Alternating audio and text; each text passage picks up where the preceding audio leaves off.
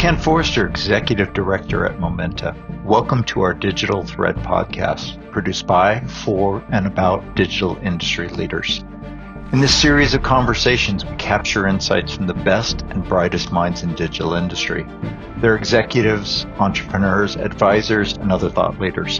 What they have in common is, like our team at Momenta, they are deep industry operators. We hope you find these podcasts informative, and as always, we welcome your comments and suggestions.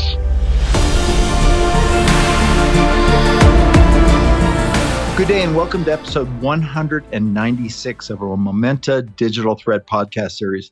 Today, I'm pleased to host Greg Carter, former Chief Customer Officer at Digi and Head of Business Operations at Tive. Greg has spent nearly thirty years in the high-tech industry, focusing on customer leadership and startups. He specializes in creating customer success and operations systems, processes, and teams to help scale high-growth companies. Greg is a hardware and SaaS expert and has deployed more than a million devices to over one hundred thousand locations. He sits on the board of advisors for Utiligent and is an Armed Forces veteran. Greg, welcome to our Digital Thread podcast, and thank you for your service. Thank you again for having me, and I look forward to this discussion. As well, as well. So, you know, we call this the Digital Thread podcast. So, of course, we want to talk about your digital thread, in other words, the one or more thematic threads that define your digital industry journey.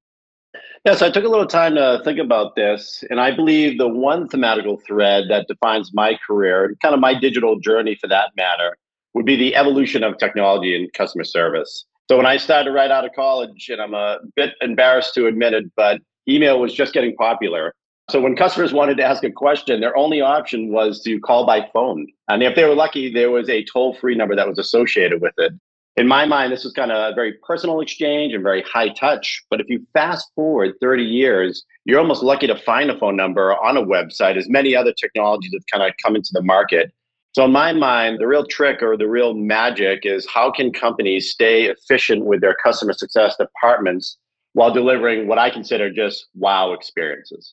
It's an interesting point, especially in the age of connected devices, right? Because in the past, the customer success was largely tied to a deployment. But in some cases, you're talking about devices now, in essence, reporting their service information as well. We've actually invested in a company that looks at this exact space. So it makes a very interesting space, as you say, the evolution in there as well.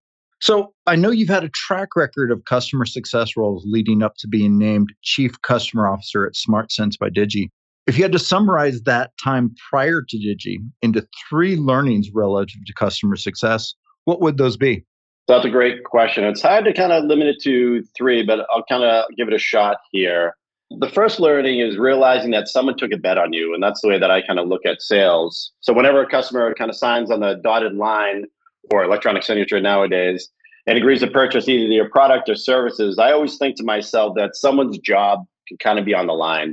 Uh, sometimes these contracts are multi-year and multi-million dollar contracts. Now, I'll never forget the time that I worked at a startup called TempAlert, sold temperature sensors to a very major player in the retail pharmacy market who took a gamble on a nine-person company in a leaky basement in Boston to roll out every single one of their stores. And they had eleven thousand locations. So I knew that person that actually signed off on it really took a risk. And me and my customer success team had one mission after that, and that was to make that person look great.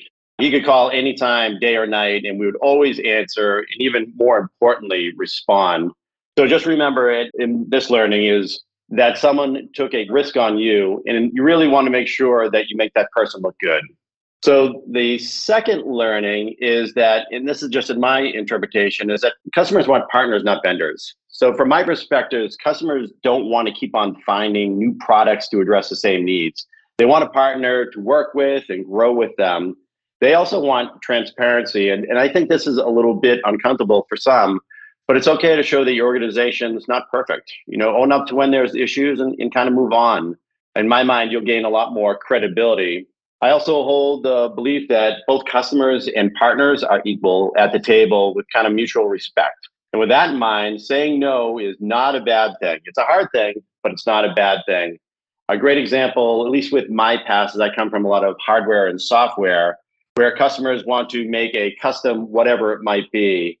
And the way that I actually try to coach my customers is to stay on the path where the main development is going to be on enabling customers to kind of go and do be a one-off is a little bit of a road to incredible customer dissatisfaction and frustration in my mind. And then I have several more, but the last out of the three is higher on two things only. And this is just my perspective yet again, is aptitude and attitude. I've had a great previous C I O mentor at R S A that really embedded this into me. In my mind, there's no impactful customer success leader without a great team behind her or him.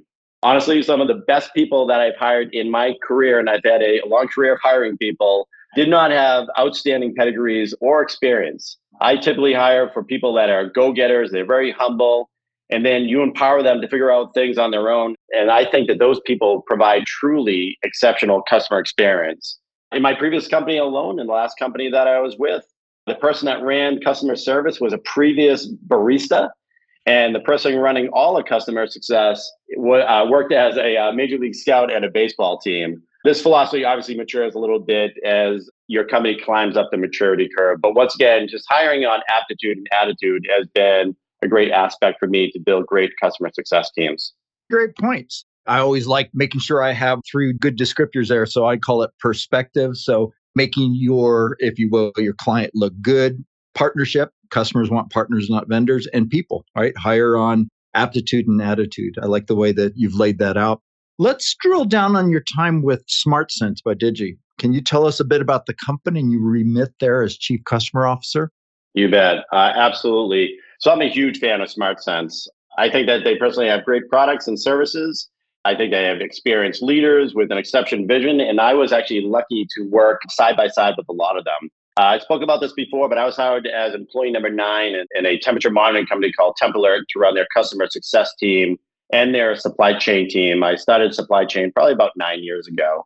I was also incredibly fortunate to have a V P of program management start the same day as me. And let me tell you, this guy could really make it happen, along with what I consider an unbelievable Chief Customer Officer and a great C E O. One month later, literally from the day that I actually started, one month later, we started rolling out one of the largest retail pharmacies. And it's important to note that we had no playbooks, no distribution, in my mind, way too many few team members. And of course, the thing hanging over your head was the timeline. So over the next eighteen months that I was at TempAlert, we rolled out about thirty thousand locations as we continued to win, in our minds, large retail pharmacy business. So it's truly amazing what a team can do with a common goal and these unbelievable pressures that are, are wrapped around. I'm still shocked on what we accomplished. Digi, at the same time, kind of took notice at the inroads that we were making and already purchased three other kind of small, similar companies. Uh, they were in the temperature monitoring space, and Digi also acquired us. And like in most acquisitions, my uh, C C O and my C E O uh, left the organization, and the former C O O of Digi International came to be the president of this new division made out of these four companies called SmartSense. This president asked me to work with the other three companies to kind of galvanize all the other customer success teams were kind of disparate a little bit, and also their kind of supply chains. And in concert, I was working directly with the C T O of TempAlert, and his job was to consolidate all the platforms and products. And I believe that we had uh, well over one hundred uh, platforms and products at that time. So obviously not an easy process, but at the end of the day, after everything was said and done, I think that we had the best-in-class temperature monitoring and task solution that could be easily, and that's a tough thing, easily deployed to industries. And our main thing was retail pharmacies, but then we also got into hospitals and labs and groceries and restaurants and transportation. So when I kind of moved on from that area, we had a solid playbook, to which we had none at the beginning, a little bit more of a street fight than other thing. And we had a very supportive organizational sort of chart that enabled us to roll out about eighty thousand locations more and over a million sensors. To me, the best part of that whole sort of story is our extremely low churn during this process, and then our high customer satisfaction. Me personally, I believe this is all made possible by SmartSense team members doing superhuman efforts. Talk about just being on the shoulders of giants. I consider myself very lucky. You know, um, Digi has been a benchmark in the IoT space due to really, I consider its focus on recurring revenue models, which is a pretty wide chasm to cross from a traditional hardware focus. What did SmartSense bring to Digi that became the catalyst for this change? When TempAlert was purchased, Digi had a small revenue or recurring revenue stream when they bought us, but they knew that that was the direction that they wanted to go to, and moving a little bit more from a one-time sort of hardware company or O E M sort of company. I had the benefit of working with Digi's C E O and C F O, and they really appreciated the simplicity of our SaaS billing model. TempAlert was able to bill very quickly because we were able to stand up our product fast and with high quality.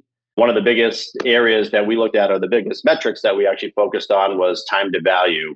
So typically for a non-enterprise, we're able to get you up and running with inside a week of uh, shipping the product. So therefore, our quick billing process. And I think they just really helped Digi look at our model and take that model and kind of move it into the greater Digi International. Now, Digi crossed, as I said, the recurring revenue chasm and posting quite notable market returns. Yet for the leadership path that they've so well demonstrated, it's interesting that as I look at their IoT hardware peers, they seem to have found it difficult to effectively emulate what Digi has done. Why do you think that is? Honestly, I think it comes down to leadership. I think the senior leadership at Digi has been working on recurring approach for many years, and it comes down to a lot of learnings over the course of those years. Me personally, it was knowing work, working with them and being side by side with them, I find them to be incredibly meticulous on how they either choose to build or buy. And I think that they've got a great track record of mergers and acquisitions. So I think that's why they've been kind of crossing that particular chasm. I think actually the stock reflects that as well. I know you eventually left Digi to join Tive, a quite a hard startup in the supply chain space. Your focus there has been head of business operations. What is your remit at Tive, and what were some of the wins of which you were most proud? Yeah, let me give you a little background there. My president at SmartSense was retiring at the time, and I felt like I had accomplished a lot. So I've also been working with uh, an exceptional customer success manager for the last three years at SmartSense. So I felt kind of confident moving on. Tive is a company that created a simple and effective device that's about the size of a deck of cards, that you can put on anything that you want to track where it is and how it is. And really, it's as easy as pushing a button on the device.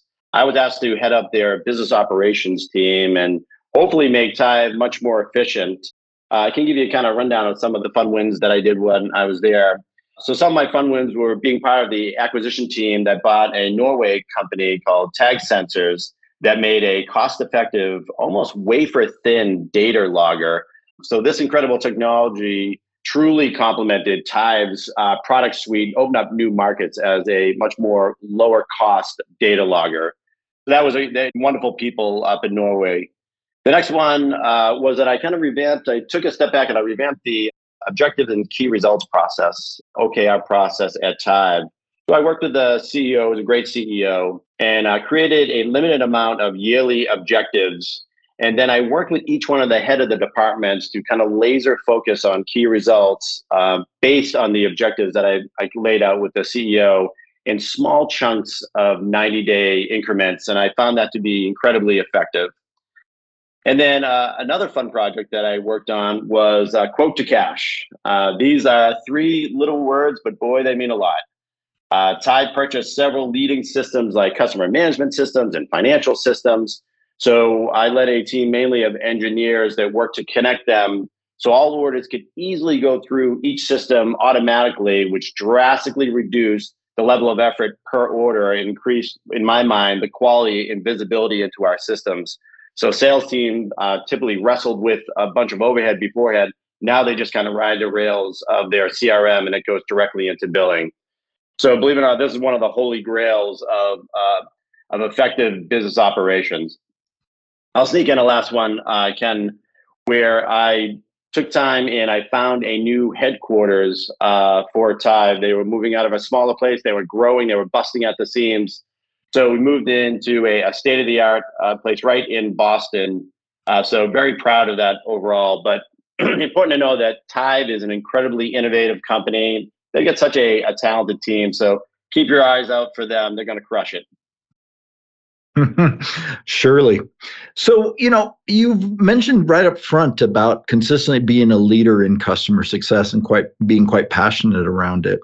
Um, I think you were quoted up, uh, up front about a new world of customer service where companies that get it are partners, not vendors. What is this new bar of customer experience?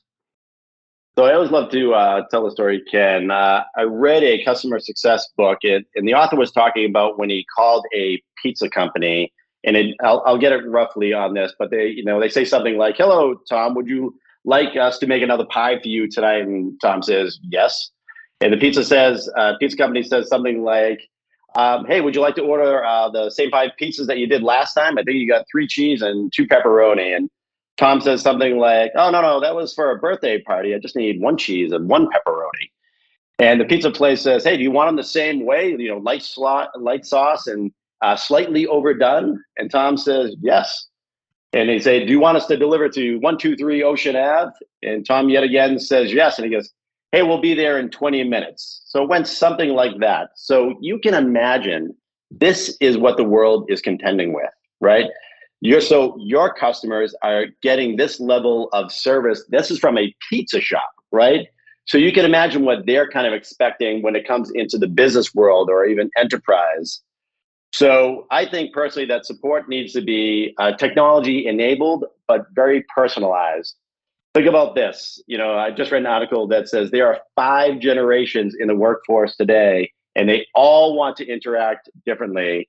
Uh, so from my perspective, you should layer in kind of multi-channel support structures that can come in the form of complete self-service, like everybody's used to going to like an F A Q page and kind of figuring out some uh, something for themselves. But now those have technologies that are embedded in them that are kind of uh, Google-esque and can be S E O oriented, or some artificial intelligent chatbots that can help kind of answer the questions immediately for the customer. I would keep the uh, email channel open as well. You'd be amazed at how many people still use this for non sort of critical questions or sort of comments. And uh, of course, I might be old school, but I think you should always have a phone number where people can kind of call in and, and get support. And it's important to know that you might take old things, but you can kind of put a new twist on them as well. For example, if your company sells software, you can put in a a chat icon inside that software. So imagine you're working on software and you just have a sort of question. So if a customer gets stuck and they're in your software, they can click a kind of a magic button and someone can kind of help them kind of right on the spot.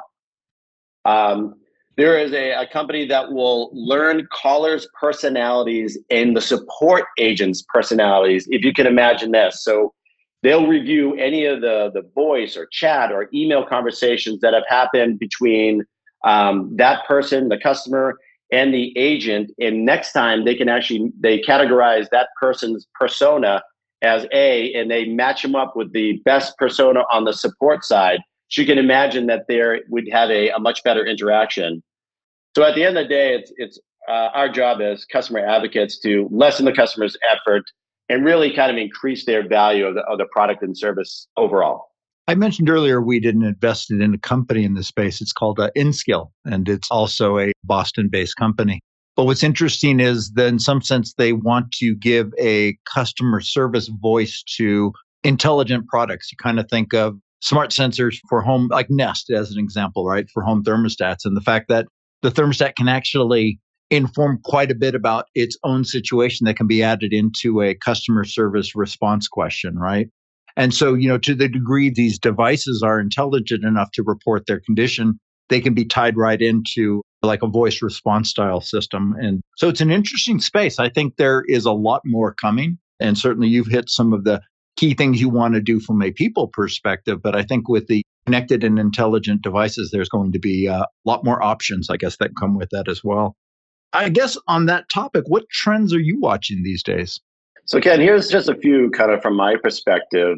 Customers want to still feel connected. There's concepts like Domino's Pizza Tracker, where it makes you feel part of the experience. It might say something like, let's talk about mattresses, right? It might be like, "Hey, by the way, your mattress is being made by Greg, and it's actually being packaged up by Ken, and it might be delivered X, Y, and Z." So people are actually now fully involved in the overall process of it and getting kind of excited. So I think making customers feel more connected is something that is coming down the way. I get excited about the next one that I'll talk about. It's fun stuff like augmented reality and virtual reality, making it an immersive experience, right? I mean, now people can actually go and virtually try on shoes or actually take a picture with their camera and actually see how furniture kind of looks in their house. So I'm very interested to see how that's going to be used from a post-sales support aspect. If you look at video support, that has gone through the roof. So between pre and post-pandemic, that's up fifty percent. And I love this aspect of it. I talked about the, the phone aspect as being kind of a high-touch medium. When it comes to support, I think that this is a very high-touch medium overall. Organizationally, I think one thing I'd like to make mention is here is I'm seeing uh, account managers, you know, commonly called customer success managers, um, have a quota for net growth retention for an account. And I think this is really important. So those people now, I've seen, Ken, are taking more of the renewal sort of approach and the expansion of that particular account. And what this does, it frees up salespeople to go hunt for sort of new logos. Also, I think that customers want personalized approaches. Like I mentioned before about the pizza store article that said sixty-six percent of customers expect companies to understand their needs, and not only their needs, but their expectations. Another aspect, and this is all over the place, is artificial intelligence. You know, chatbots have it as well, but it's not only helping customers, but it's also automating repeatable tasks that customer success organizations are leveraging. So in my money, money is being poured into customer experience departments. So believe me, if your company is not investing it, you will you'll be behind. You, we talked about it, the bar being raised, but it's being raised almost on a daily basis. You know, if you don't mind me putting you on the spot, who would you point to as a best-in-class example in terms of their customer success experience, and hopefully something in the, you know, quote-unquote IoT or technology space? I'll give you a rustic one, then I'll give you a high-tech one. Casper for the mattress company, I had a wonderful experience with them. It was something that I could easily go up there. I mean, obviously, direct-to-consumer aspect of it. You could order the mattress. They showed you where the mattress is. You could virtually try things out. They had a very easy exchange policy. They showed you when it was going to be shipped in, and it shipped in a box, and you could easily set it up. I found the whole experience to be incredibly pleasant. Selfishly, I would actually look at, from a high-tech standpoint, I think that SmartSense overall has got it nailed down. I haven't seen a company that can take something from a proof of concept or proof of value nowadays. They can literally show the value, exactly what the customer is looking for. They are able to do large rollouts to the over ten thousand locations, but they can also do smaller locations. They can work with the customer to find out exactly what the success criteria is. They can actually stand up the product almost immediately after delivery. They can optimize the solution, and then they work with the customers for long-term sort of roadmap issues. I got to tell you, selfishly, if I looked at where SmartSense is, because I have so much depth inside there, very proud to where that organization is this day. Yeah, great. I appreciate the examples. I have heard a lot of good about Casper and certainly have a firsthand experience with SmartSense as well. So knowing that you've just left Tive, what's next? You know, this is kind of a fun part for me. I'm in a lot of talks with companies that are really serious about creating a world-class customer success organization and playbook. So me personally, I love working for companies that focus on the how. And then I always look at, you know, this how companies and the what companies, what companies kind of focus on the product. But I think more and more that how is going to be the differentiator, and how to me a lot of times is customer success in those organizations. I love joining a hyper-growth, customer-centric company, and I've been fortunate that the last three of the four have had sort of great exits. I love the messy middle overall. I think it's a ton of fun because all solvable problems, and I love working with people that can believe that anything can be done. So yeah, I think my job is to kind of find a company that wants to build a scalable customer success and operations department while kind of wowing their customers. I think I've got about forty active portfolio companies that uh, would be interested in, in, in what you've just described. You bet. Not to mention our own V C investors. So good to know. Yeah. So in closing, I'm curious, where do you find your personal inspiration? Actually, a pretty big reader and podcast sort of person. Some of the great stuff that I've kind of read, Tony Hsieh's book, Unpacking Happiness, I think is great. To go a little old school, I actually love the last lecture. I think there's a ton of lessons that are inside there. I love the book, Extreme Ownership, and I listen to Jocko's podcast periodically. It's a little rough and tumble around the edges, but his points are on point. Might be a shameless plug, but I love these podcasts that you do. I, you know, you're almost getting up to two hundred of these, and I think that they give you a well-rounded perspective on a completely wide range of topics. Me personally, I do a lot of trail running, so Audible is kind of my go-to. So I listen, try to listen to about two to three books per month. Well, excellent. And thank you for the shameless plug, which isn't so shameless. So, and now it is clearly well-rounded since we've interviewed you. So now we're comprehensive. So Greg, thank you for sharing this time and these insights with us today.